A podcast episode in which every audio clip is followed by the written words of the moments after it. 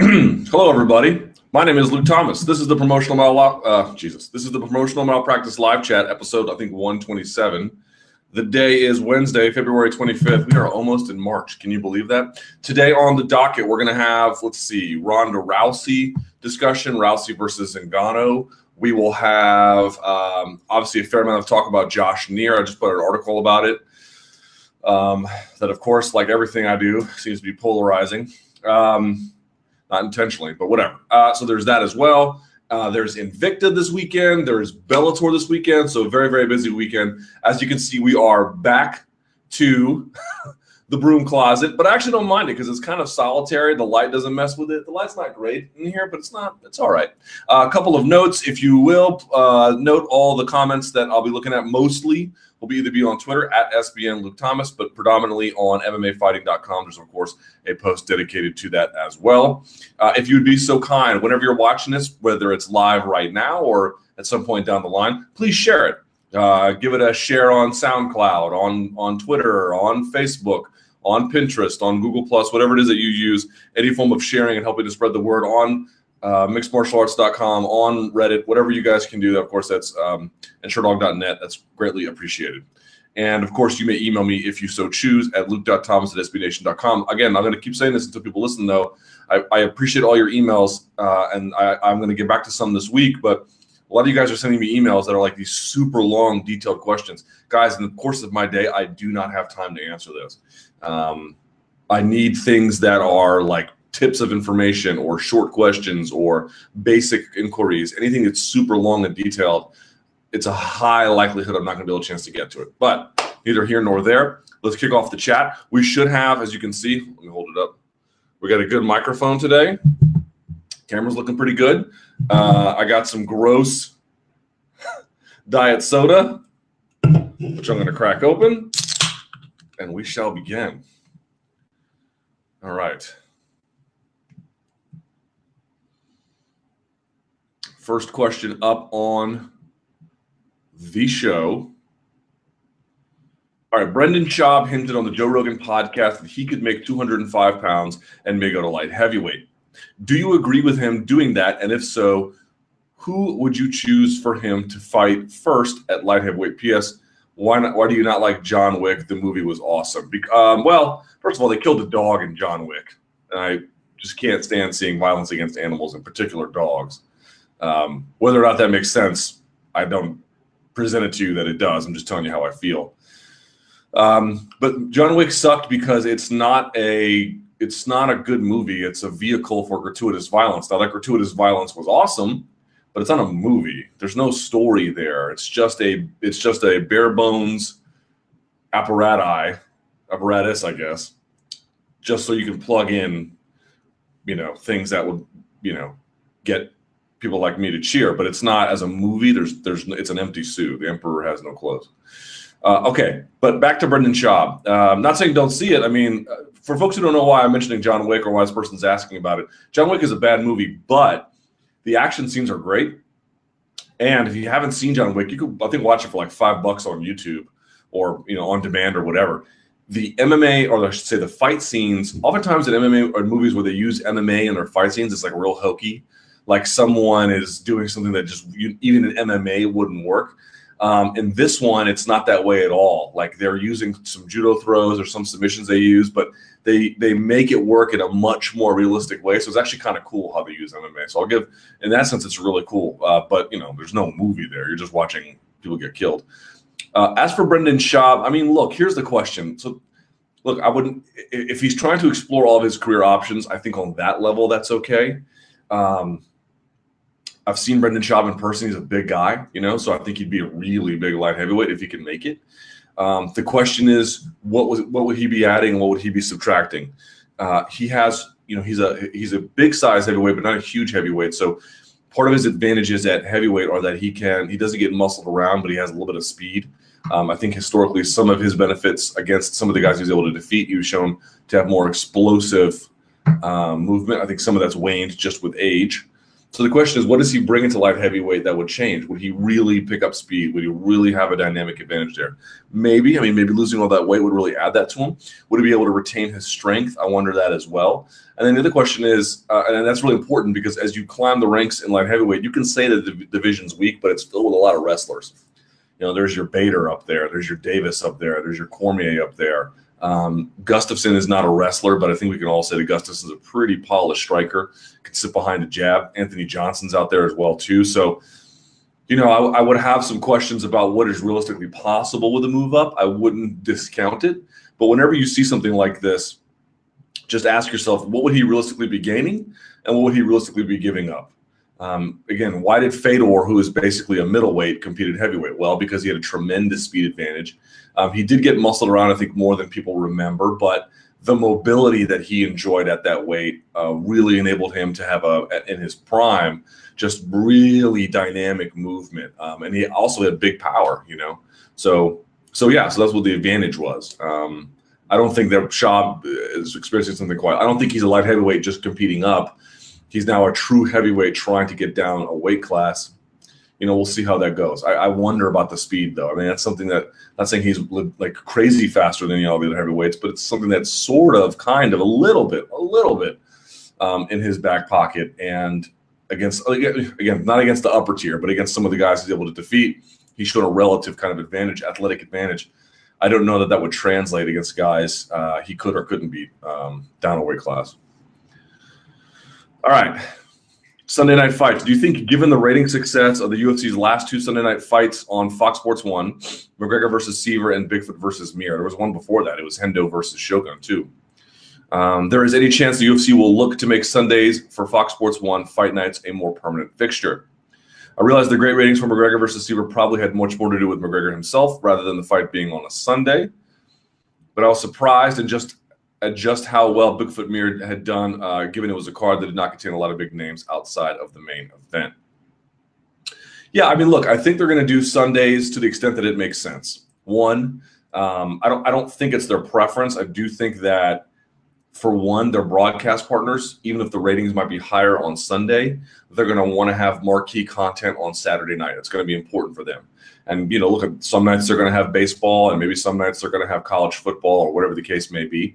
And rather than going to Fox Sports 2, it makes sense to move to Sundays on Fox Sports 1. Um, but there's going to be all kinds of conflicts, particularly when football season comes around. And maybe Europeans don't quite respect it, but the NFL is God here.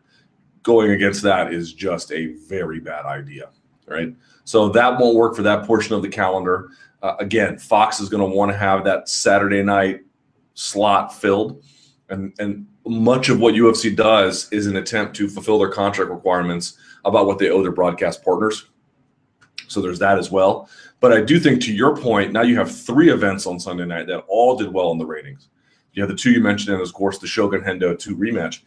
Look, I think to the extent possible, they're going to try and maybe explore a little bit on Sunday nights. Also, it makes sense about it has to make sense in terms of the local place where they're having these fights.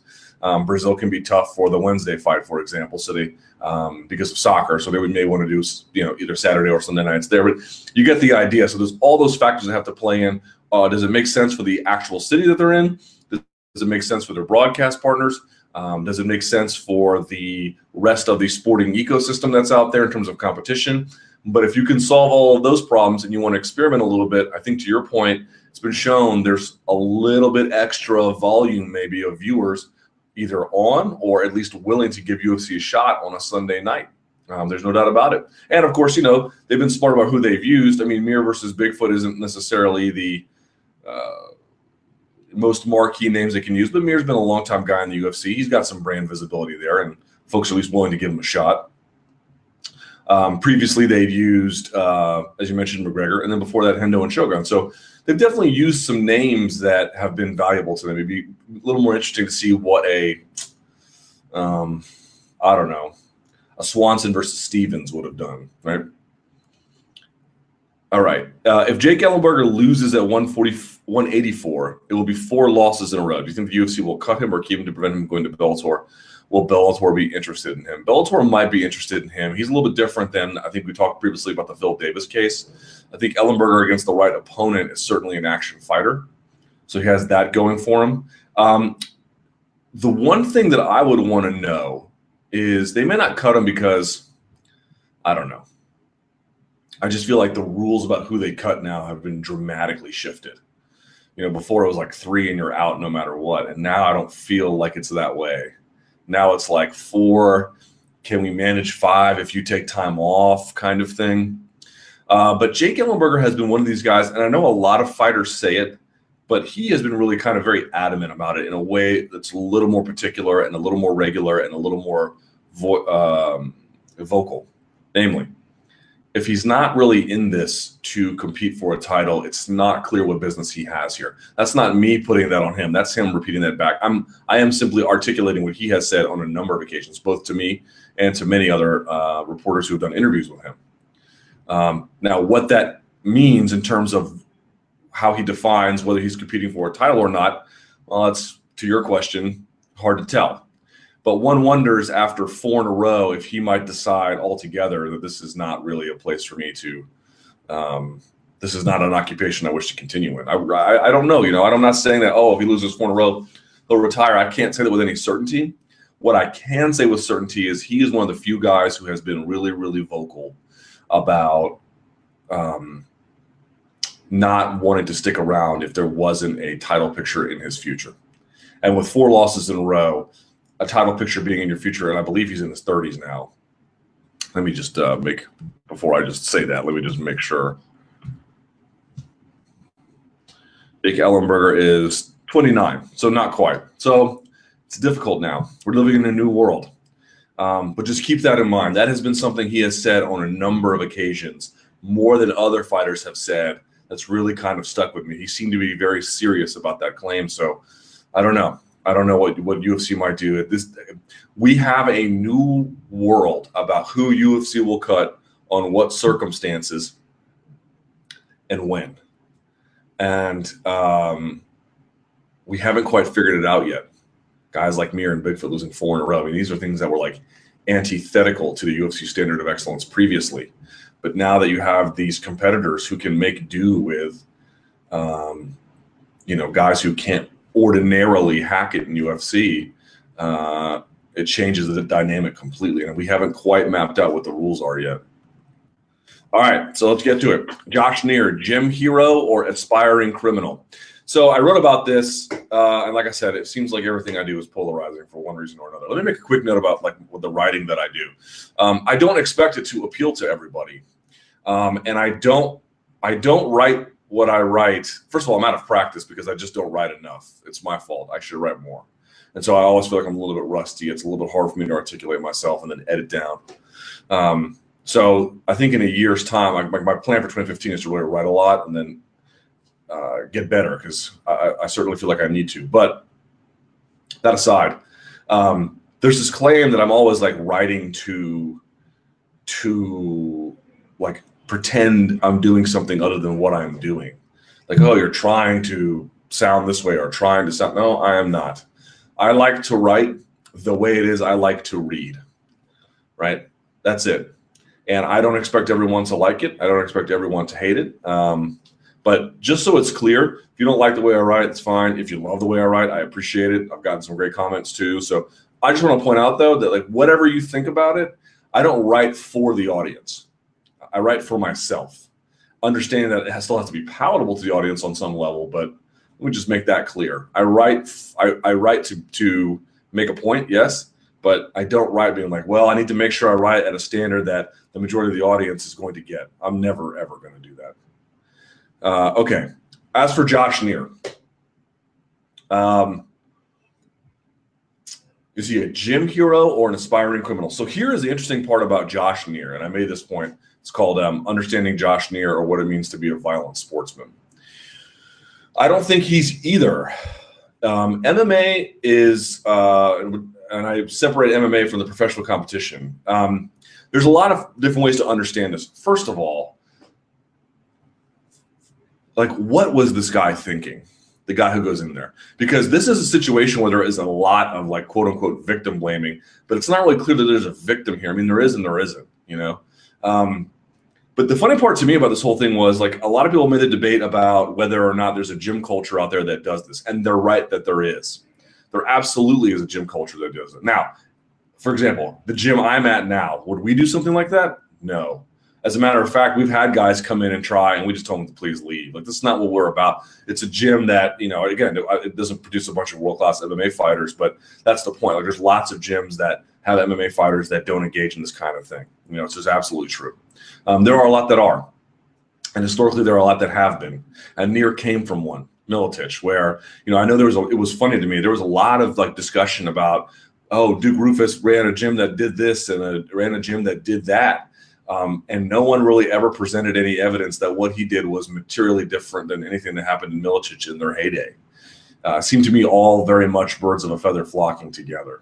Um, so there is this culture of of using violence and like this jumping in borderline gang initiation to either put someone through a trial by fire to initiate them or to send a message to someone who is acting out of line or in this particular case um, to take an outsider and to teach them a lesson.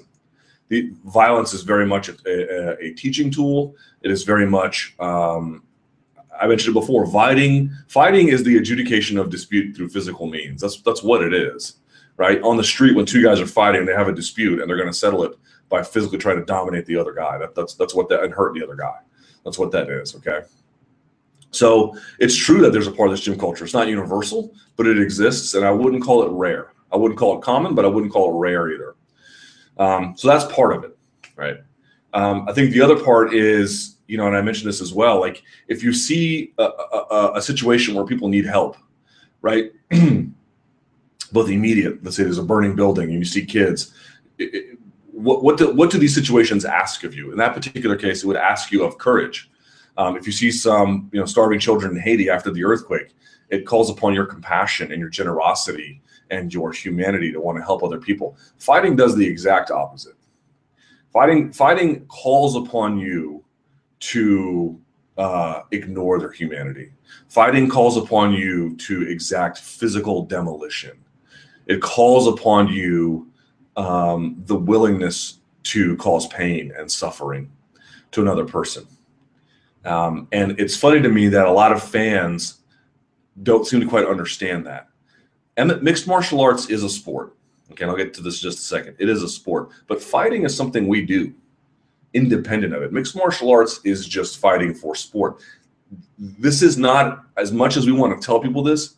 It's more of a difference in degree, not so much kind. I mean, it is different because it's regulated and there are rules, and so maybe in that sense, it's a difference in kind. In kind, but it's also it feels like a bit of a difference in degree. This is my point. Mixed martial arts is like a contradiction in many ways. We are trying to divorce ourselves from the roots from which it applies, but uh, I, I, don't really know how possible that is ultimately. And this is a frank conversation I think the community has to have with itself. Look, there are guys like Uriah Faber who would never harm a fly outside of competition, you know, um, and, and and and you know th- that's important to note. But there are a lot of guys who, you know, to be able to answer the call to violence is not an automatic thing. You cannot just take someone off the street and teach them how to do Muay Thai or Jiu Jitsu or wrestle and then ultimately MMA and expect that to happen. I know we all have this delusion that, like, oh, if called upon, I would protect this and I would fight that guy. Maybe some of you would, many of you would not. Most people cannot answer the call to violence. They can't. You don't have the constitution for it. Um, and and the, the truth is, unless you've really figured that out, unless you've gone through the process of trying to figure that out, you don't know the answer to it. Maybe you could. Maybe some of you could. I bet you many of you couldn't. You physically don't have it in you to ignore the humanity of another person in an attempt to cause physical pain and suffering to them.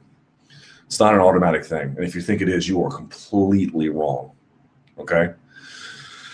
So, who is Josh Neer? First of all, this to me was so crazy that, like, if this guy had gone into Faber's gym and tried this, would the same thing have happened to him? I mean, maybe they would have sparred with him. I know he was a big guy, but I'm just saying a guy of the, who had similar ideas about things. Would they have gone and sparred with him? Maybe. Maybe they would have, you know, beat the hell out of him, but they probably would have done what Josh Neer did. Josh Neer, not, I mean, Josh Neer destroyed this kid, okay, and then filmed it and then shared it. He wanted to, he, he not only had, I mean, there wasn't a scintilla of remorse. On top of that, he wanted to show it to people. This is something he was proud of. Look at what I did, right? Okay, somebody who makes those kinds of calculations it, is you have to understand like who they are. This is somebody who can answer the call to violence like that. Like that. There are not many people like that. There are not many people in MMA like that. Um, but the funny part about it all, and this is what you have to understand, he had an incident in 2009, Josh Neer did with uh, DUI.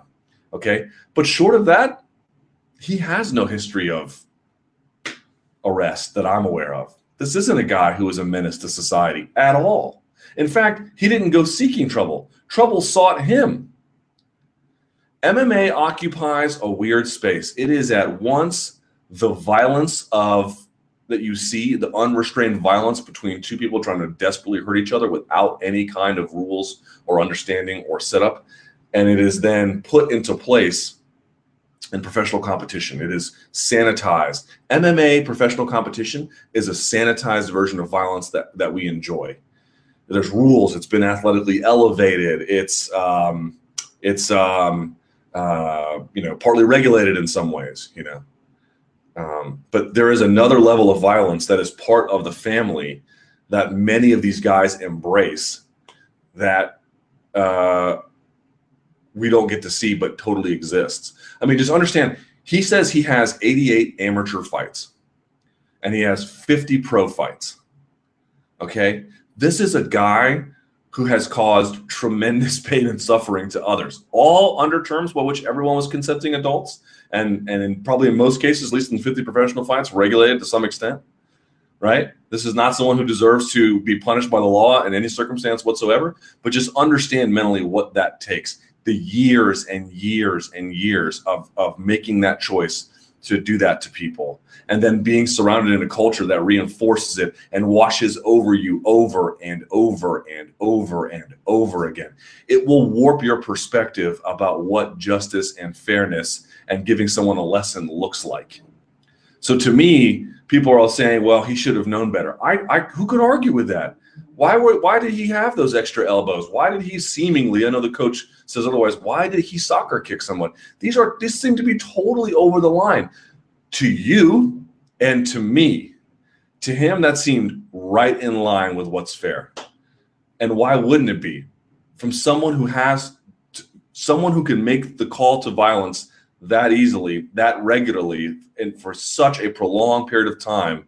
Is of course going to have what many of us view is a sadistic view of justice.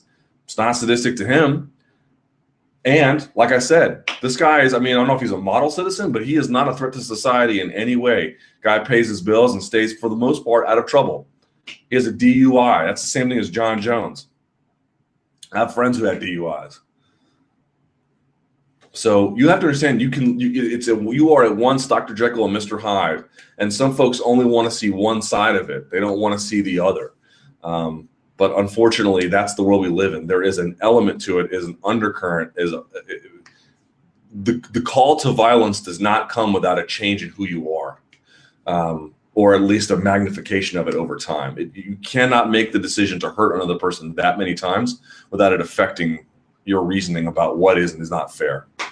And again, that will happen for everybody, and not all fighters, I think, uh, necessarily feel that same way that Josh Neer did. I understand that too. There's a range of opinions on this, but like to me, it was like, yo, Josh Neer is called the dentist, and he didn't get that nickname because he like fights cavities. He got that nickname because old boy will knuckle up quickly, fairly, and and not in parking lots and under you know the rules of someone else that he engaged with. He's not some ferocious wild animal that deserves to be caged. I'm not saying that, but he can answer the call to violence without a hesitation. There are not many people built that way. And so to me, it's like, well, he went to an MMA fighter's gym. What was he expecting? He didn't just go to an MMA fighter's gym. He went to Josh Neer's gym. Go watch the Josh Neer fight with Drew Fickett and listen to what Joe Rogan says about Josh Neer. I haven't seen that fight in years, and I still remember what he said. Like Josh Neer is not a guy who's ever going to go away in a fight. You have to either knock him out or choke him out. That's it. Like he just doesn't give up. Now, I guess he got Kimura by Nick Diaz. But okay, that's Nick Diaz. But you know what I mean? Like this is a guy who, unless you remove his consciousness, is a terminator. So you didn't just go to an MMA fighter's gym. You went to Josh Neer's. You went to a guy who earned the name through fighting of the dentist. That is a colossal, colossal mistake.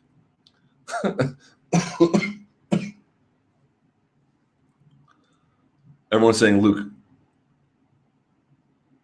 Uh, in fairness, his DUI was a felony hit and run, and he was charged with eluding police. Quite a bit different than Jones' DUI. Okay. Uh, listen, I'm not saying he has a perfect record, but he doesn't have a record of fist fighting in public. He doesn't have a record of assault. He doesn't have a record of battery. He doesn't have a record of domestic violence. He doesn't have any of these things. Um, he's not a perfect citizen, but who is? So, but this idea that he's like, oh, he's like, the, uh, we can't trust him to live in society. No, that's you can't. You can't. Trouble went and sought him, and he and he responded. But I just want you to understand like what MMA is about. It is fighting for sport. It is restraint. It's the kind of violence that that should exist. Um, because if you don't, you get other forms of it. But understanding what the root motivation is and what it can also do to people. Like it, it, this idea that I can answer the call to violence. No, you cannot. Not all of you. Some of you could. And very few of you can do it as easily as Josh Neer. And if you do it as long as Josh Neer has done it, I, be, I think it really changes your perspective about what is sadism and what is appropriate justice. Someone's calling the room. I'm gonna hang up on them. Let's imagine you bet 10 underdogs in a row and won $32 million. Well, I definitely didn't do that. Most important question Can we continue to get MMA analysts and live chats and MMA beat appearances? Or do you disappear to a mansion in Colombia and we never see you again? I suspect you'd never see me.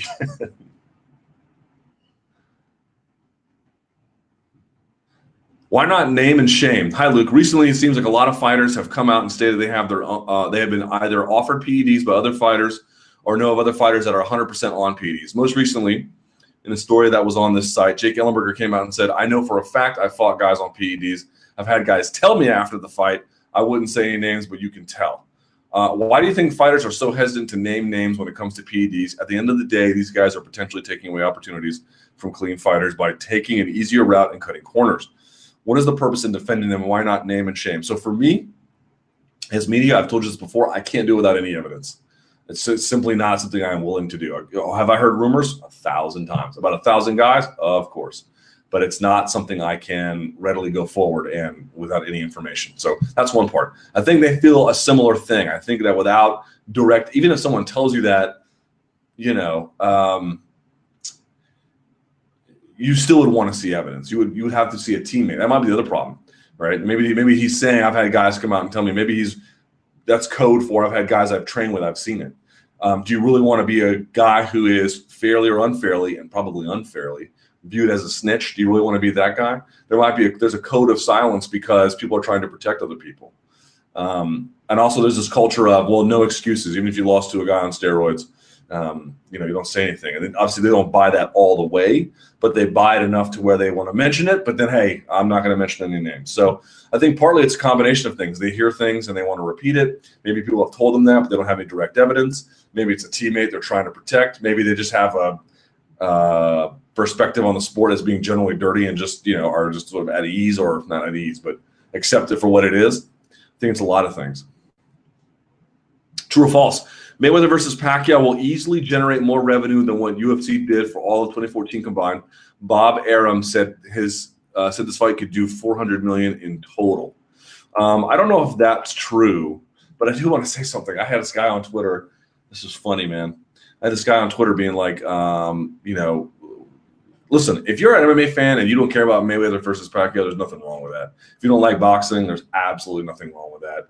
Um, if you're not going to watch, there's absolutely nothing wrong with that. If you hate these two idiots, that's fine. There's there's really no answer that there's nothing you could say about that that's wrong. But understand that's your your personal expectations or likes are completely irrelevant to what's actually happened. I had this guy on Twitter being like, um, you know, it should have happened five years ago. He wrote non-event IMO, in my opinion. And I'm just thinking like that's the that's like that's literally what you would say on opposite day. I mean, it's just I mean, it's the most important fight in a generation, if not two. Um, it's and he goes, well, it's just for money. I'm like, um, it's actually to settle who's the most important or uh, the best fighter of this generation. These are not things that were like up for debate. This is actually what this is. That it's also a moneymaker is true. Um, but anyway, just folks understand if you don't like this stuff, okay, I get it. But if you're trying to undermine either the economic or sporting impact of this, you are wasting your time. I highly recommend you not do that. Michael Johnson, I've been very impressed with Michael Johnson in the last few fights. I see improvement in him every fight, and I don't think he has reached his ceiling. I agree. How good is Michael Johnson, and where would you put him in the division? He needs to fight someone. The Barboza fight was instructive because it wasn't that, that he was just able to stick to a game plan and walk this guy down and uh, pretty close to dominate him. You know, uh, Barboza got off a few things here or there, but that was really Michael Johnson. There's a few things I think he needs to tighten up, but until we really see him fight the elite of the division, which I don't think partly what's happening here is a function of surprise that he is, as you mentioned, improving in such a way that it's like forcing us to reevaluate his ceiling and forcing us to reevaluate his place in the division. So we kind of have, kind of have not figured that out yet. That's why I like the Ben Henderson fight. He's available. He's available. Maybe Ben doesn't want it because it's a step down, quote unquote, in a way. But um, I think it's really important to tell us exactly who Michael Johnson is and what his ceiling might be. But, you know, this is a guy who lost to Reza Madadi, and I think that was just I don't know what that performance was. If it was an off night or um, he's gotten a lot better since then, or a combination of the two. Because I don't think Reza Madadi is that good. Um, I don't think he's that bad. I don't think he's that good. But yeah, to your point, he is improving in such a way that he is forcing us to reevaluate things. Moreover, I mentioned like the ease with which he was able to walk this guy down. It reminded me again, very, very different don't go crazy when I make the comparison, but it reminded me a little bit of uh, if you want to say Chris Weidman, Lyoto, Lyoto Machida, you can do that. It also reminded me of Fedor Cro Cop in a way. Um, again, not the same level of skill or anything like that, but just in the sense that one guy was able to take away such a dynamic and critical component of the other guy's skill set by a continued application of a game plan. He never wavered from it, never backed off from it, believed in it. There was such confidence in the way he executed it. So I definitely feel like there's another level he could hit, and I don't know how high it is, but I um, am willing to be convinced by his performances one way or the other. Frank Mir, what do you think of Frank's performance? How would you also how would you think he would match up against Arlovsky now? Um, Arlovsky's takedown defense is good, so we'd have to strike with him on that level. I worry a little bit. Um, Arlovsky's a bit of a streaky striker. Sometimes he has big power. Sometimes he Sometimes he just sort of like wanders through a fight and doesn't really land anything of note. Um, I don't know. That's a. I think it's a good fight to make because I'm not exactly sure what would happen with those two. Um, I thought Mir looked good. I liked the way he was pulling with the jab, and, and, I mentioned this in the Monday Morning Analyst. He was getting Bigfoot to go like this, and then the minute Bigfoot parried, he uh, parried the jab. Then he came right back with the left hook, and that's what knocked him down. Great finishing ability. Those elbows, those same elbows Josh Neer was using on that guy. So vicious, vicious elbows. Um, it's a fight I could entertain. It's a fight I could definitely entertain. I mean, both guys did well against Bigfoot. Um, Arlovsky needs a fight. At Mir, they trained together in some capacity, but I think Mir was not at Jackson's at his last camp. So to me, it's an issue of Mir won't be able to use his wrestling, which is something he's invested in, in the last few years. Because I think whatever else you think of Arlovsky's takedown defense is really good. Um, and uh, not perfect, but really good. Good enough probably to, to thwart Mir's takedowns. Um, but I wonder how Mir would do exchanging in the pocket. That to me is a bit of an X factor because he didn't really do that with Bigfoot very much. Bigfoot did a lot of like counter striking and waiting. It wasn't, I mean, for the short fight that it was, he didn't offer a whole lot. So uh, let's see, let's see, let's see, let's see.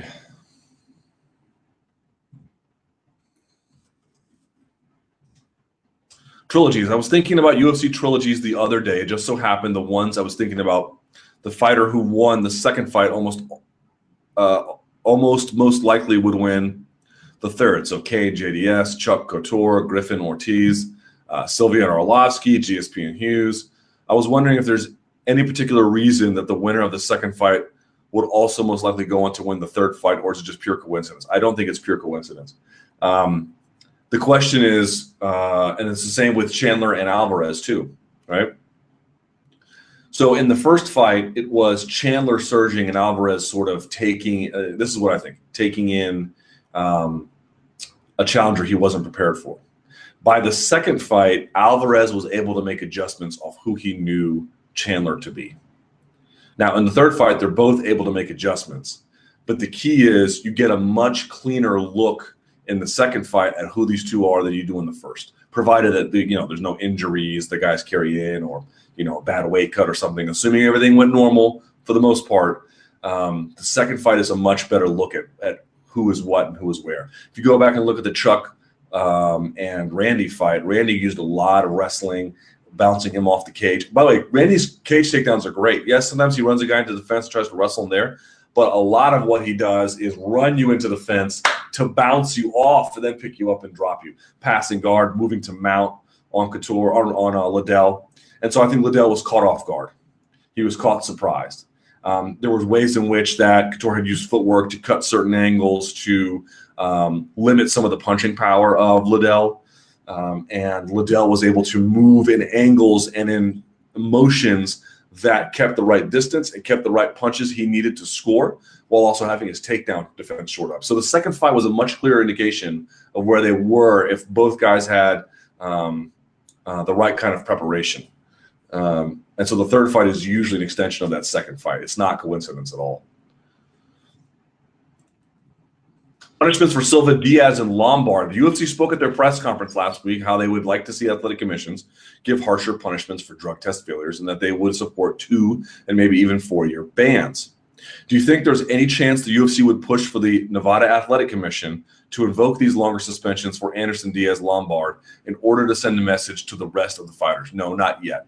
I think that they want to have a plan in place that they can shop at a later date and then start from that moment on. I think this I think this period between now and July is very much your open period, your um, whatever is currently in place.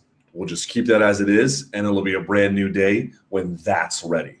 And until that's ready, I don't think they're really going to do that. So no, I don't. I don't. I don't suspect they're going to retroactively try and do these things about sending a message. Moreover, as someone points out here, giving a two-year ban to uh, Diaz, I think to me would be um, fairly insane. I completely agree.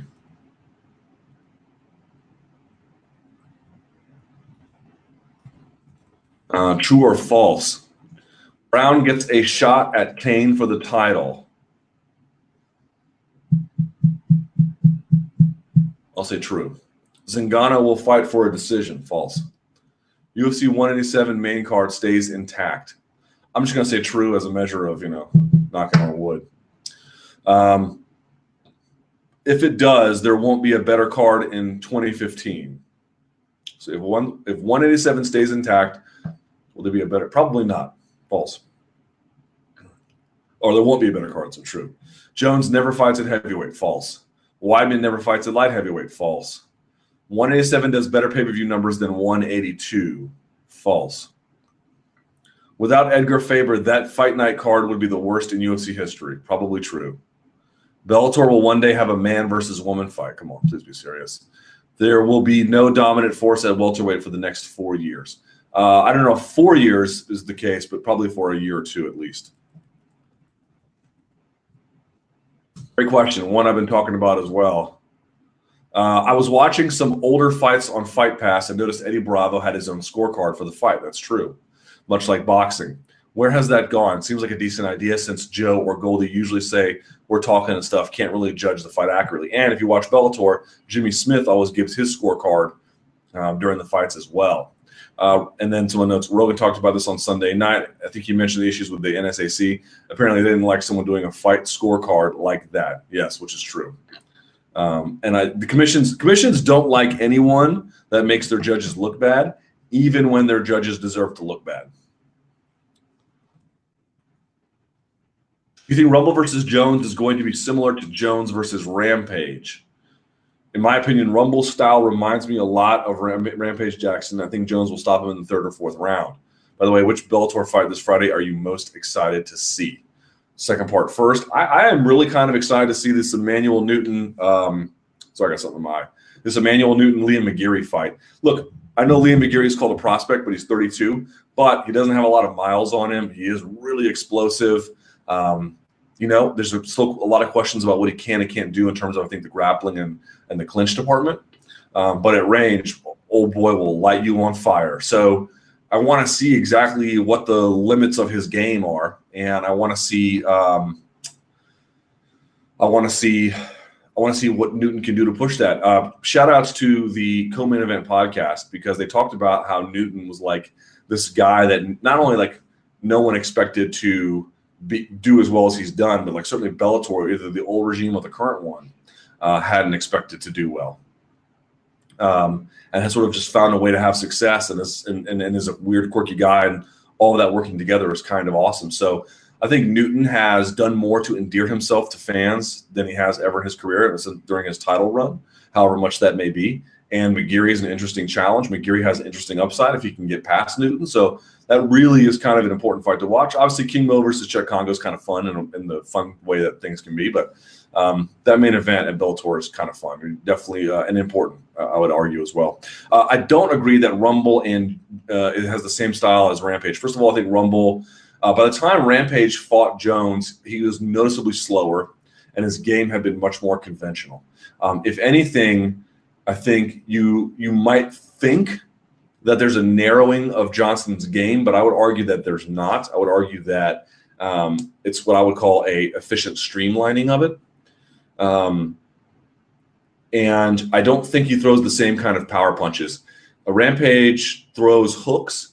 He doesn't throw a lot of overhands. Um, Johnson is partly able to close distance because I think he's more explosive than Rampage was in that fight. I think he is certainly just naturally faster.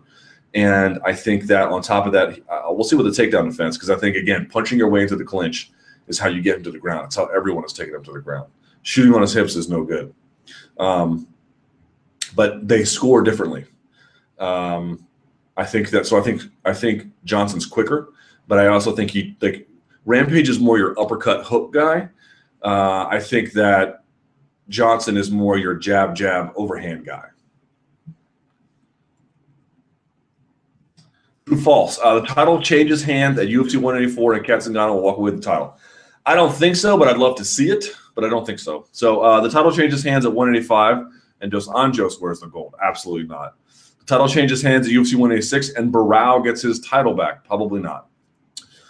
Two titles change hands at 187, and Johnson KOs Jones, and Vitor defeats Weidman. No, false.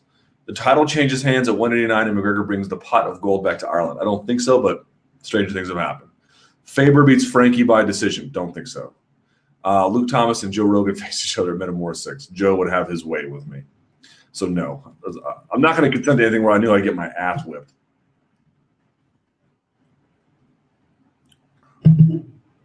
Production changes to UFC. The UFC's production values have steadily changed and increased over the years. However, I can't help but feel they're in need of a shakeup. The camera angles often cut off in the lower half of the bodies, making it seem like the game, making it seem like a game uh, rather than a fight. Whereas in Pride, every fighter looked like a giant. I know this is due to restrictions of camera placement of the octagon versus the ring, but I still I feel like they could do better. With Bellator now upping their production on what production changes would you like to see the UFC? You know what I would love to see? I think, it, first of all, it's a great, great question. Now, someone says the white canvas. I have wondered about the white canvas Pride used. Let me tell you what, listen, I love Pride, you love Pride. Here's what I have been told by production experts about that white was that they can't understand why the Japanese used it because they believe that the white mat uh, is reflective to the point where it um, impacts the ability to show the fighters on the on the mat. Um, it just doesn't work for live TV. It's too, way too bright and too disruptive to the overall picture. I trust them. I don't know how Pride got away with it, but I trust them. So I've asked about that white mat specifically. That's what I've been told. Um, I think they have, to your point, they updated the graphic packages. Um, for example, uh, I like how they shine lights on like Strikeforce style on just the two guys for the main event when they're in the cage, or the two ladies, whatever the case may be. But to your point, there's not enough. They don't play around as much as I would like. I like the slow motion cam they show, punches and stuff landing after the fact, like what's called the ghost cam, things like that. But for folks who've asked about the ref cam, I would like to see that come back. Maybe the athletic commission's not a big fan of it, but I certainly am. And I think more to the point, one thing that they don't really do that I would like to see them do is they don't have a camera they can lower into the cage. They have one like the fisheye lens at the bottom that they uh, they used from Bellator, and have the guys posted around. I would like to see a camera on a hook that they can lower inside the cage and move at a certain angle. And you couldn't use it all the time. You would have to be very, very judicious and careful about it. But if guys are locked against the fence in a takedown battle, have someone lower that camera in and be able to move around. Like the U, like the NFL has a little more leeway, obviously, but they're constantly playing with the hooks and uh, uh, line system that they have for all the cameras, you know, behind the line of scrimmage and like in the huddle and then you know wide panning out and then zooming in behind a running back you know trying to go through the a block or, or the a gap excuse me. All kinds of weird stuff like that. You know there's definitely room for bringing us inside the octagon finding a way to do that it's not easy i'm not saying it's an obvious challenge so um, that's one thing i would really like to see let's let's get cameras in that octagon let's figure out a way to do that i know it's not easy it's not always going to be possible but we really got to try here, I do believe. Uh, future of MMA, where do you see the sport in the next five to 10 years? What will be its popularity at the time? I mean, this is a monster question. It's way too long of a question for this one. Where will its popularity be at the time? I have no idea. What styles or techniques will be discovered and implemented to further fight IQ and overall engage performance? I mean, you, this is literally like you could write a white paper on this. Uh, Aldo versus McGregor. Whose fighting style gains more from the bout being contested in the UFC octagon as opposed to a boxing ring? Uh, Aldo, probably. McGregor's going to be stalking, I suspect. And it's going to be Aldo punching or kicking and then getting out of the way. And because he doesn't have to deal with this and can deal with that, uh, he's going to have more angles to do it.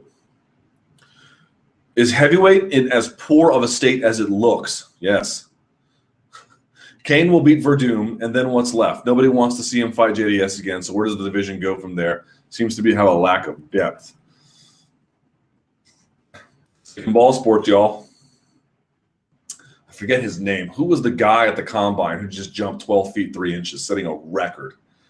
All right. I mean, you look at this guy, he is built like Hercules. That's those that's where your athletes are for heavyweight. They're just not in combat sports, not much anyway. Um, end of Ronda's reign, best for UFC women's MMA. Luke, recently Holly Holm said the best thing for women's MMA would be for Ronda to lose.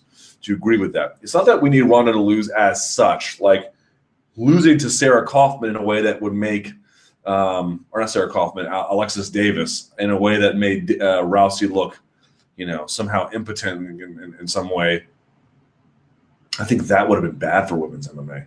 But, but having Rousey be tested, having Rousey have a real rival, having someone out there or several someones out there who you believe could legitimately test her and push her to further heights of greatness or take the mantle, uh, yes, that would be beneficial. So it's not losing as such.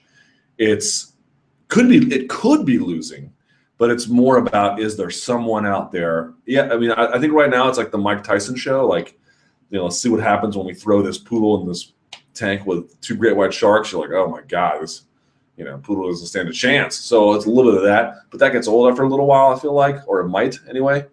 Um, I think the next level is is there somebody out there that can really give this woman a run? And if there is, wow, let's see it. You know, because I mean, listen, in the end, uh, I thought Jones won pretty handily against Cormier, but part of what made that what it was was yes the brawl i mean a huge part of it was the brawl no denying it you know but it was also one versus two and it was also at least the idea however misplaced but the interest heading into the fight was partly a function of the idea that cormier might be able to beat this guy you know hey this this might be the this might be the guy uh, and so you kind of need that in a Jones fight because you know he's going to bring his A game. You need someone that's going to make them bring their A game and then see how that matches up with the challenger's A game. And that's how everyone slowly gets elevated a little bit. Um, and can you talk about the latest BJJ Scout video that breaks down Ronda's varied moves? I will just post it here uh, because BJJ Scout can do a better job explaining himself than I can, or herself, whoever it is. Still better James Glory, by the way. Good question. Why is UFC 187 so stacked? Great question. First of all, let's read. I want to quickly, I want to read the fight card.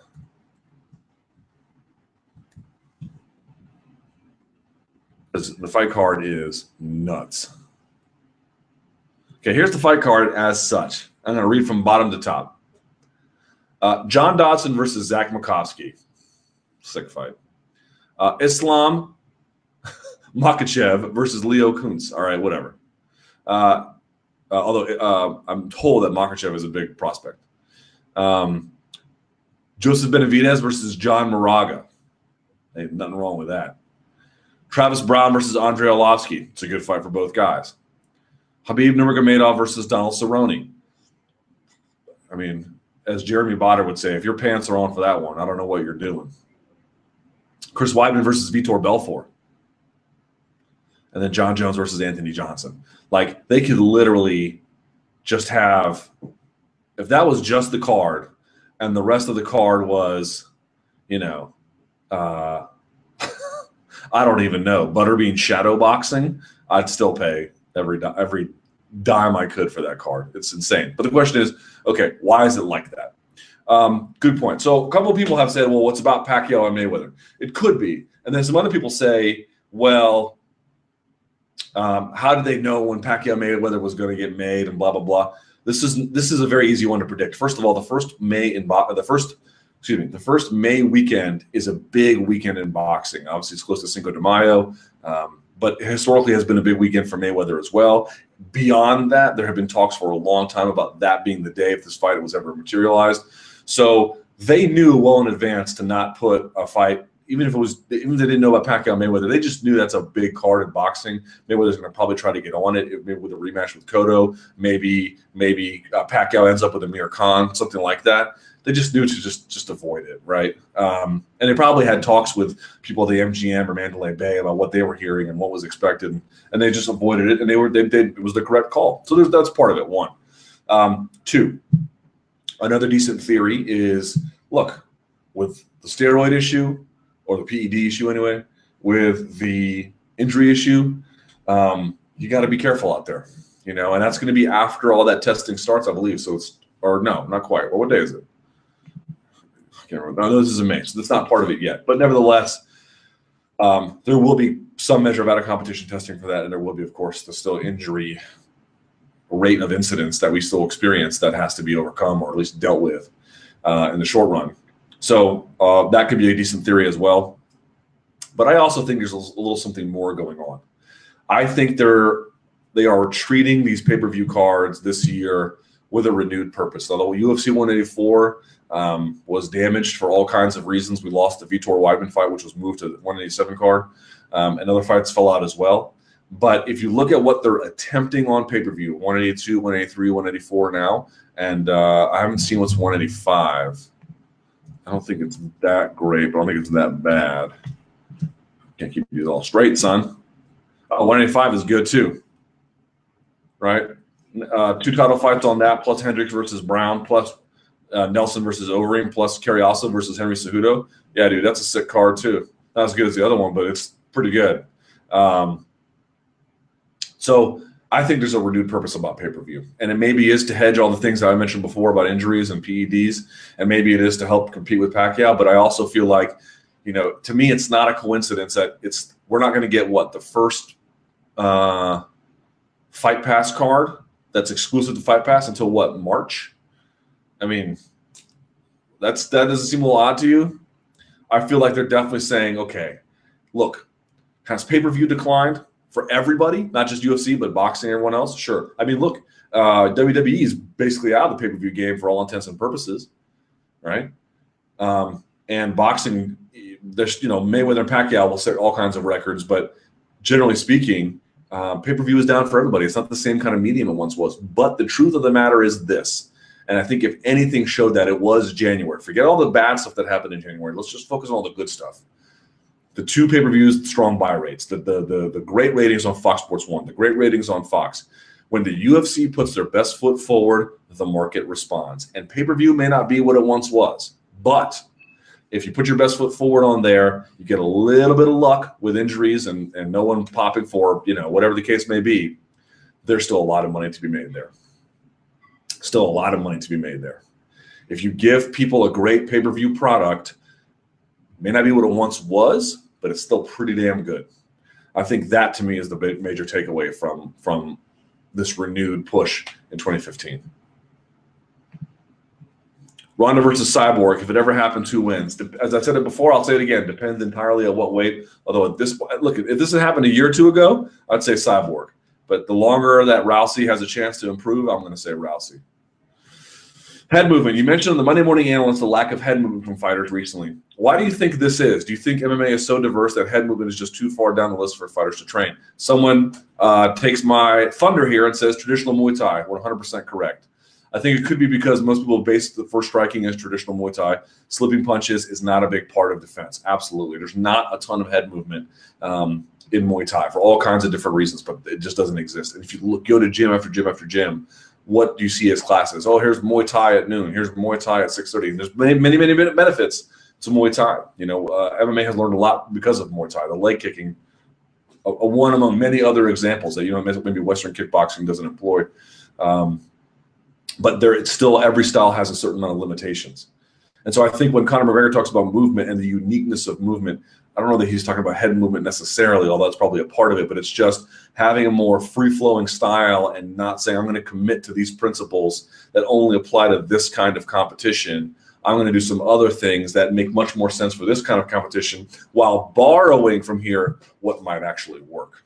So, um, so yeah, Traditional Muay Thai does not put a premium or a great emphasis on head movement. And I think that's where a huge, huge portion of guys' striking style comes from.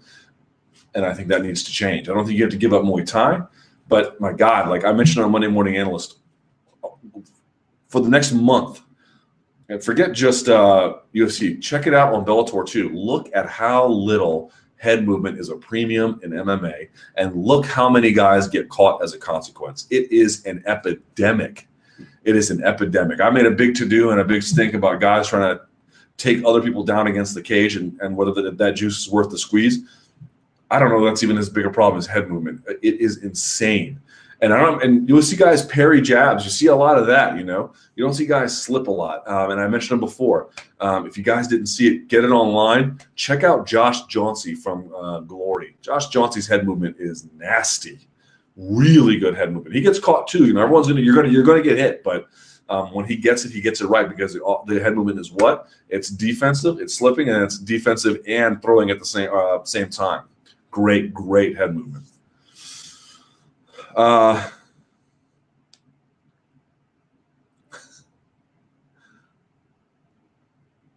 how do you feel about this matchup with Mitch Clarke in terms of the Michael Chiesa one? I feel like a lot of people are sleeping on him as a lightweight, um, as lightweight is stacked. It seems like Iaquinta is getting a bigger push, even though, in my opinion, Chiesa has been more impressive in the UFC and and wouldn't likely beat Iaquinta again. Excuse me, and would likely to beat Iaquinta again. A fight between Barboza and Chiesa would be interesting. How far do you think Chiesa is able to go in the lightweight division? I agree that he's probably.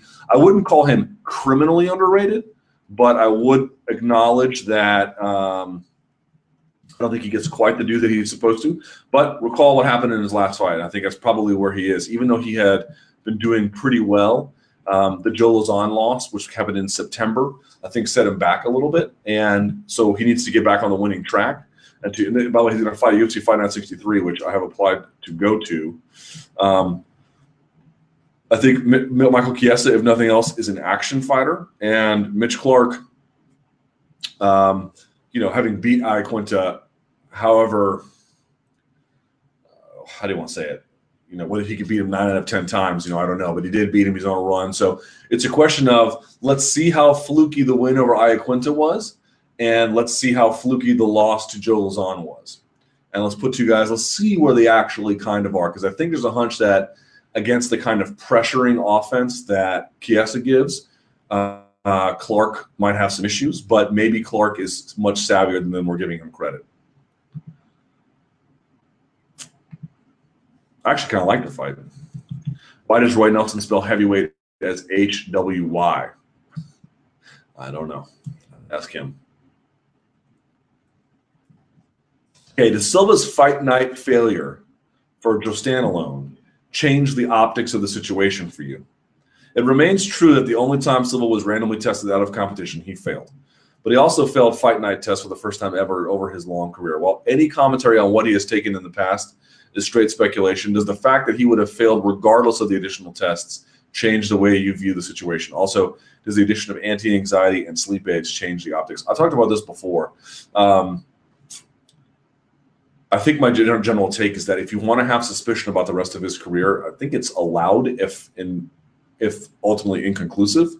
Um, but to your point, there does appear to be a particularity about this situation with the amount that was in his system and the uniqueness of things, the anti anxiety pills, for example, that were found that make this situation maybe also unique. But maybe this is a step up from the previous things, not necessarily a complete aberration. And so once you pop, you open that door to maybe it is breathless and unfair and wild speculation, but you have a you you lit the match. Like where the fire goes from there is sort of um, out of your control. Uh, okay, Mayweather versus Pacquiao business plan. Luke, would you please explain the business model of Mayweather fights?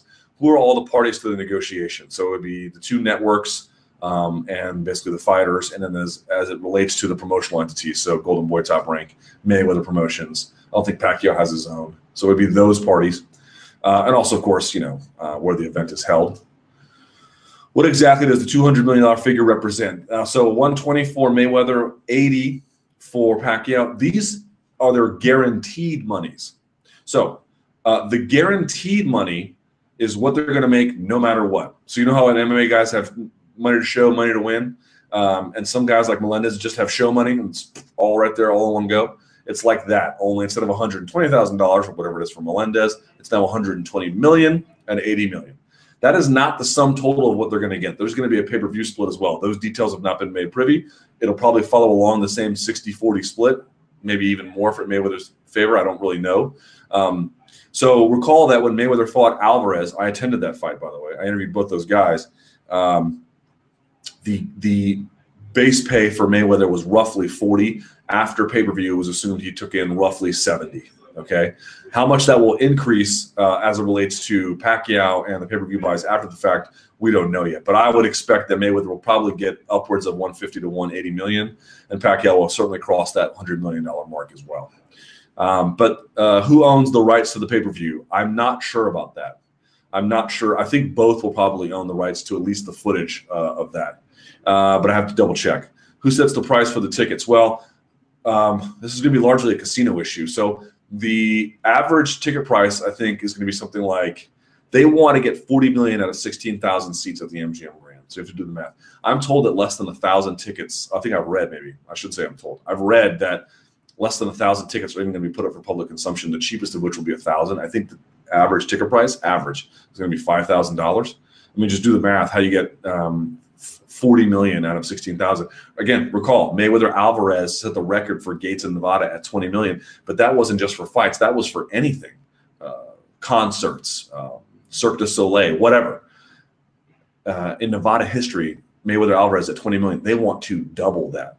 They want to double that. Okay. We are, this is when people are like non event IMO. It's like, it's like 9 11, non event IMO okay, um,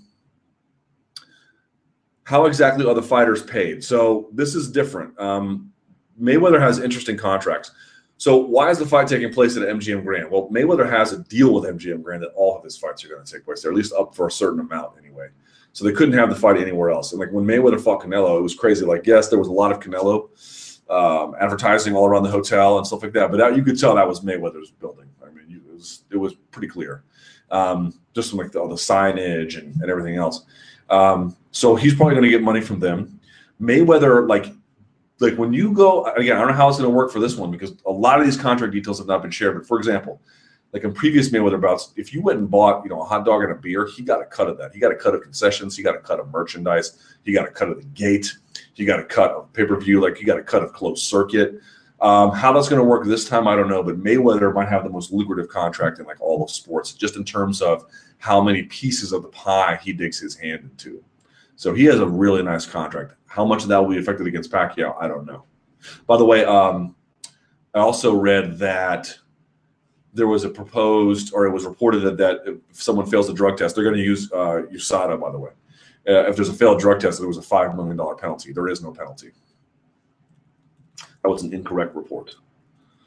All right. Uh, do you think Zingano will last more than one round against Rousey? Man, this is like I said it on 120 Sports, and I really, I really think it's true. This fight is kind of hard to figure out because it's either going to be exactly what you think, or it's going to be one of the craziest upsets ever, and not because the of the odds exactly.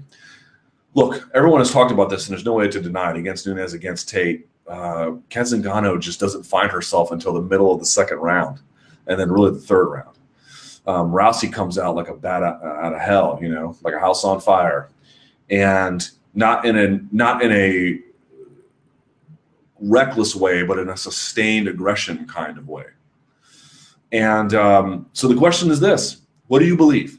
Do you believe that's a bad matchup because of that fact? Because one person just surrenders so much to the other person that you have this elite finisher who starts strong versus this person who finishes strong but in much later rounds that um, gives up positioning that doesn't seem to be uh, mentally focused that all kinds of problems about Cat Zingano early or do you say well okay all those things are true but you're missing the larger picture here the larger picture is look at the survival instincts of Cat Zingano.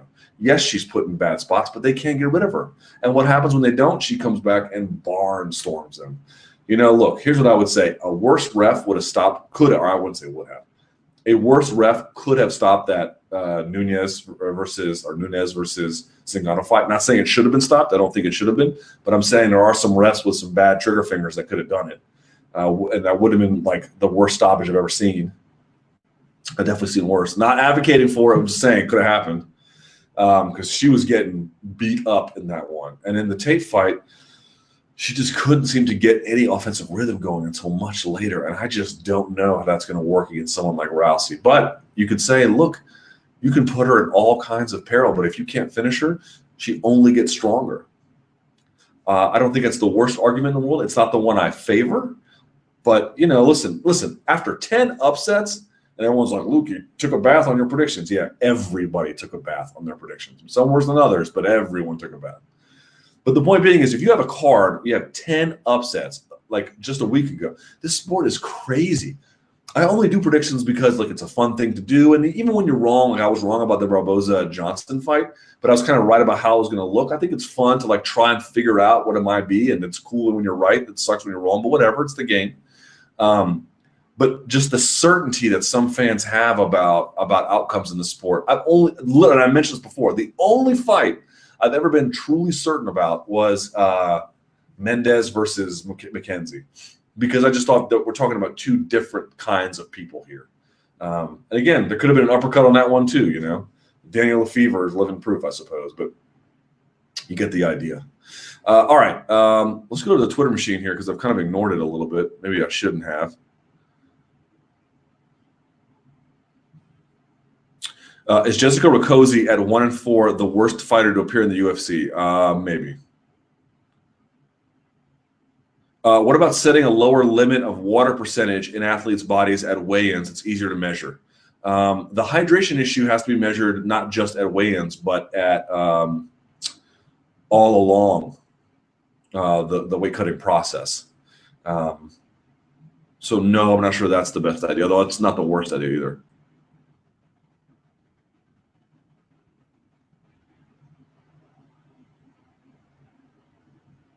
Uh, was impressed with the Tom Duquesnoy fight, but I think against a high level wrestler, he may struggle. Not ready for UFC yet. Not quite ready for UFC yet. But you want to talk about a kid who is light on his feet? I mentioned him in the Monday Morning Analyst. Go check him out from BAMMA 18. This kid, uh, Tom Duquesnoy. Woo! I mean, looks like you have to nail his feet to the ground to leave him there. Otherwise, he's going to float away. Light on his feet, man.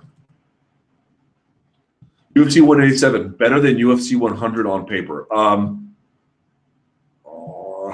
I don't know, pretty pretty close. Um, I'd say UFC 100 was a little bit bigger because you just can't imagine how much bigger Brock was than everything else. But 187 is a decent attempt. Stipe Miocic versus Mark Hunt. Is Miocic too athletic in every aspect of MMA for Mark Hunt? I don't think athleticism athleticism is the issue here. Um, I would I would set that up to I think Mark Hunt is pretty agile for a big guy. I think that uh, he still has his power, his trademark power. His wrestling takedown defense is great. I just think that the persistent kind of offense he provides, plus his chin of of Uh, I mean, Miocic's offense is more conventional, but it's really consistent. And so as a consequence, I think it's a bit of a bad matchup. Plus, he has big power too. Uh, let's see. With Mayweather versus Pacquiao said, could we see Ironclad versus Buakaw or Rousey versus Cyborg? Here's what I'd say.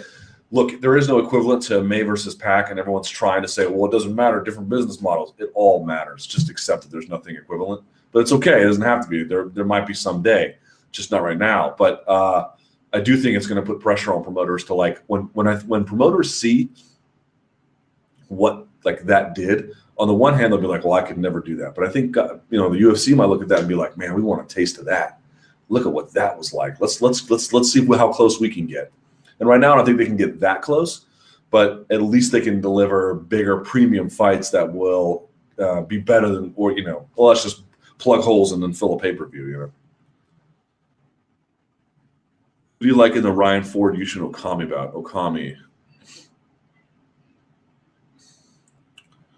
Uh, releasing footage was Neer's mistake. Rickson versus Anjo. How do you do it but different uh, era? More respect? Yeah, they never released the footage. You know, I wonder what people would say if they saw Rickson beating up on Anjo because I'm told it's a brutal beatdown. Have you seen Anjo's face afterwards? It's a disaster. Um, so there's that as well. Let's keep going here.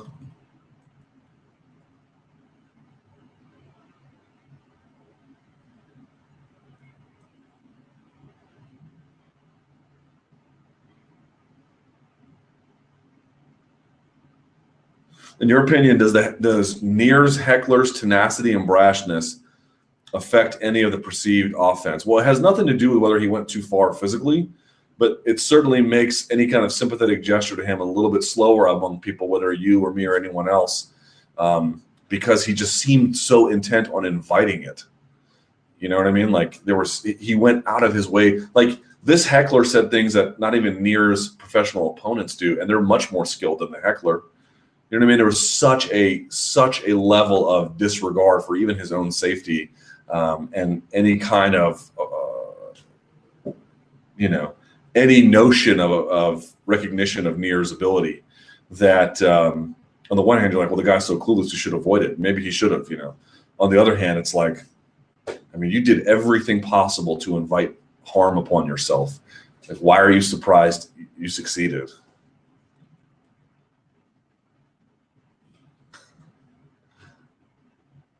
Uh, let's see.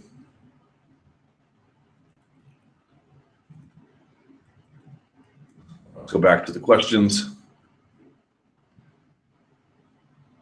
Rory MacDonald. In past live chat, you discussed the BJJ scout breakdown of Rory's effectiveness and strategic thwarting of Tyron Woodley's offense. Rory has stated that he doesn't watch tape of his opponents and does not formulate a game plan around them. Do you think Rory is just saying this? Is Firas doing all this for him, or do you believe him? I know for a fact Firas watches a ton of tape, and so I suspect that some of that bleeds into how they prepare. Uh, PEDs and grappling. Does IBJJF or ADCC test for PEDs? So they have started on occasion to use USADA, but it's very intermittent and no way comprehensive. I know that for IBJJF. I don't think ADCC uses anything. Do you think they should, considering BJJ is built on the idea that technique beats strength and size? Um, the answer is yes. Obviously, you know, we want to see clean sports, but um, I don't like the first major problem I would have with IBJJF is that these guys don't pay the athletes. Like more than anything else, that needs to change. And once we get that in place, um, we can start worrying about the different levels of architecture that you need for a comprehensive um, testing policy. But for me, there's like so many other glaring issues Plus, like I have to say, I mean, some people are really upset about the way in which people use in grappling. Some people are totally at ease with it, much more so than in MMA.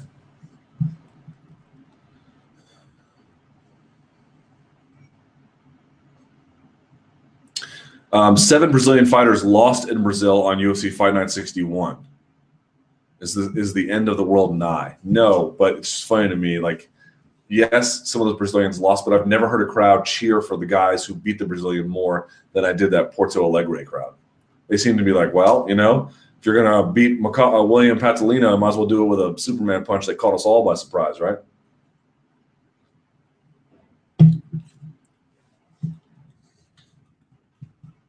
What would you say? Uh, what would you say?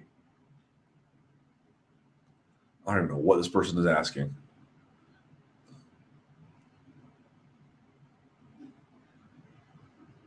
Oh, what fight would you look at these guys and say they were past their peak? Uh, Silva, for certainly, I would say the Weidman fight. GSP, I would say um, the Diaz fight, maybe maybe even the Shields fight, really. BJ Penn, um, Fitch, Shogun, uh, oof. Maybe um, I don't know, the Hendo fight. The first one, Frank Mir. Um, I don't know. Nick Diaz. I don't know about Nick Diaz either. Frank Mir. Maybe the second Lesnar fight. And then Nick Diaz, I don't know. Maybe, maybe, maybe Daley. I don't, I don't know. I don't know. No, because he looked against Penn. So maybe the Penn fight. I'm not. I'm not sure about. It. Diaz is a little harder to figure out because he just takes so much time off. It's not. You don't get a clear sense of who he is and where he's at. Uh, stacked UFC card. This year, the UFC is stacking cards with two title fights. Blah blah blah blah blah. Do you think that will lead to weak cards for the fight nights and other events? I certainly hope so. I think that fundamentally we have way too many fights and way too many events. It's nearly 600 fighters on roster, way more NBA players than there are in the NBA. Um, for sport that's much more globalized, yeah, I am all too happy to have there be a market correction about what kind of schedule there is. Sure, fine. Like I don't know about you guys. Like on the one hand, for me, part of watching fights is I don't care if the rest of the world is there. I truly don't. I like just watching on my own. I love that. Another part of watching fights is that if they're big fights, there's nothing more fun than having a galvanizing effect around them. There's nothing more fun than like when fights are big fights. It's fun to talk about them. It's fun to think about them. It's fun to go places and people are wondering about it. You know, there's that's kind of awesome. That's kind of how it was in that period between the beginning of the Ultimate Fighter and the Brock Lesnar era. You know, not all the time, of course, and you know it's been that way a little bit since then. But um, I, I I I missed it for a while, to be perfectly honest. And I just it's so much more fun when everyone is invested. Not all the time, but a lot of the time. Pay per view buys for 184. Yeah, it's a good question. I don't really know. Um, do you anticipate the buy rate to match or even surpass what it would have done with Weidman Belfort on the card? No, it certainly won't surpass, and I don't think it would match either. Um, she's carrying it by herself. It, Rousey's popularity is weird. She's the most visible person in some ways, but it's it doesn't 100%, although obviously it translates some. I mean, she is a successful person. It doesn't quite have the same commercial transactional effect. Um, so that one's a little hard to figure out. We need to wait and see. I mean, the the the you know she's in swimsuits and she's on Conan. She has such a reach that no one else has. But commercially, it's not exactly clear if that her novelty is that, or if that novelty can then force people to open their wallets. Um, we just haven't quite figured that out yet. There, you know, listen, her first one was great, um, and she's you know had this ability to be on other cards where. Um, let me look up her thing, her resume, real quick. Like her beef with Arianny Celeste is like the weirdest thing ever. Maybe I'm alone in feeling that way, but it's like, why do y'all care about the other person? All right. So Carmouche, she headlined 168. She's part of someone else. 170, I believe she headlined. Uh, who else was on that 170 card?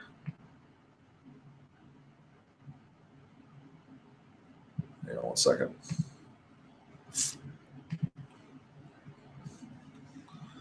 Yeah, and then what? Yeah, Cormier ain't coming. So that card had been devastated by injuries, and did not do that well. And then 175 had Weidman Machida on it. So it's not exactly clear. It's not exactly clear just yet. We'll have to see. All right. Convince me I should actually spend 60 bucks on this card. Entirely up to you, my friend. What would be your game plan for Zingano be to win the fight? Oof. Jabbing, cutting angles, and clinch breaking.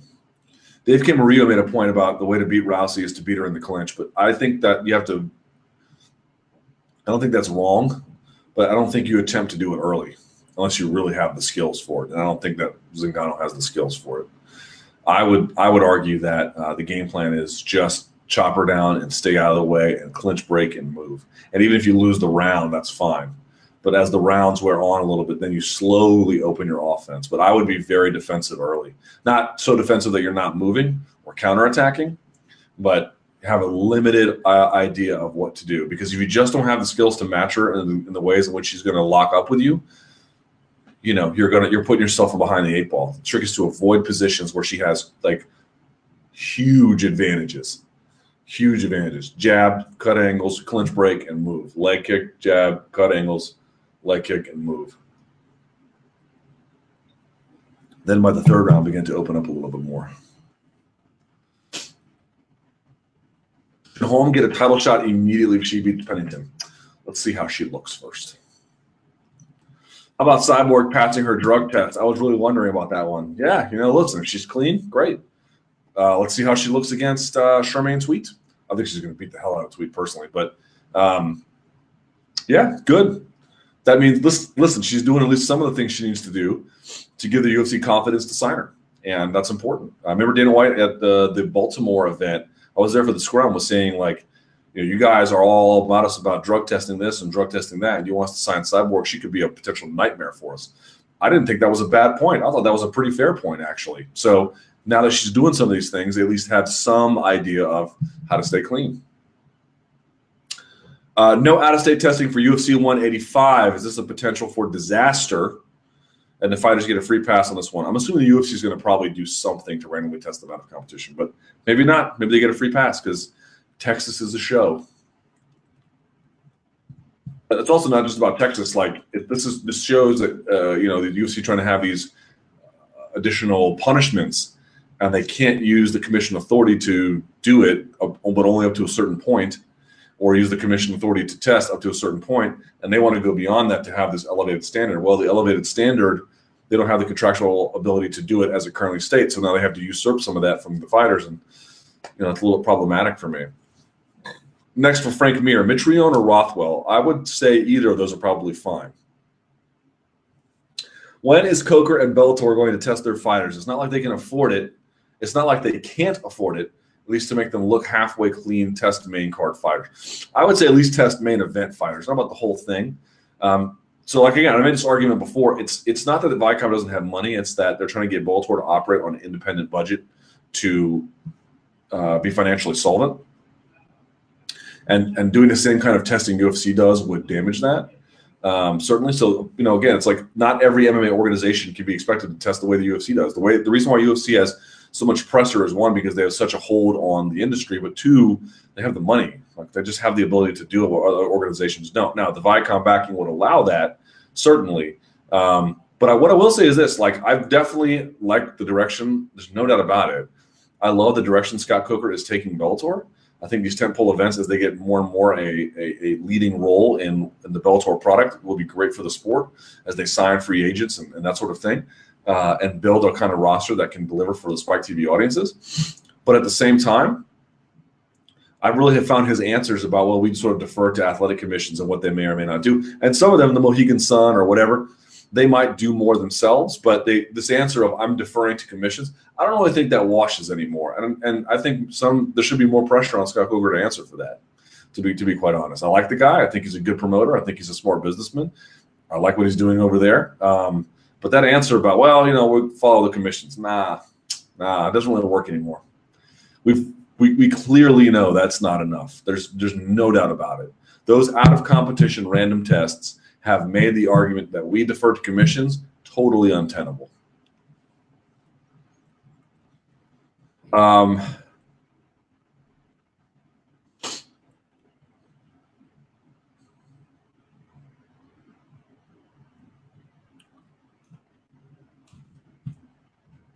Interesting question. Would you rather a fighter caught on PEDs get a two-year suspension or a four? Two. I think four is just outrageous.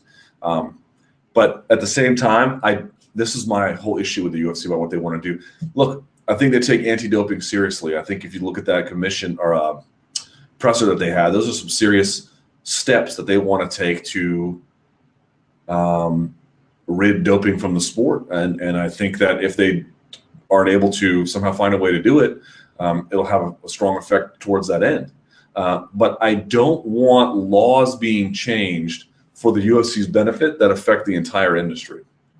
I think it is really, really, really, really bad that you could potentially have a law change that says the first offense for a performance enhancing drug, which would include diuretics, uh, will result in a two year ban. I mean, I don't think a 19 year old or 20 year old kid fighting on a, uh, I don't know, a tough enough or whatever kind of regional uh, MMA show in a, in, in a state who needed a diuretic to make weight, maybe made a bad decision, should be banned two years from the sport. That to me seems like a very bad idea.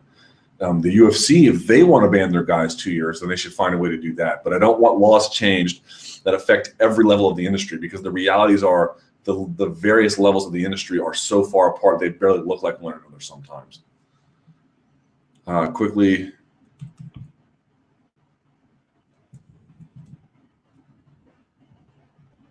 All right, do you think there'll be a finish in any of these fights? Pettis, Dos Anjos? Yes. Jones versus Johnson? Yes. Hendricks versus Brown? No. Aldo versus McGregor? Probably not. Lawler MacDonald? Probably not. Dodson versus Makovsky? Yes. Uh, and lastly, three favorite beers. Of course, Arrogant Bastard Ale, um, Bell's Two Hearted Ale, and uh, just for a crisp Pilsner and Eggenberg. All right, so we have to get out of here. Uh, you can email me at luke.thomas at sbnation.com. I'm on Facebook, uh, facebook.com slash Luke T Sports, and of course on Twitter at SBN Luke Thomas. Tons of coverage coming your way for Invicta. We're going to have people there at the open workouts. Uh, for Bellator, we're going to have Chuck Mindenhall there. Saturday, the whole crew is in LA. So lots of coverage coming your way for MMAfighting.com. Stick around. And until next time, stay frosty.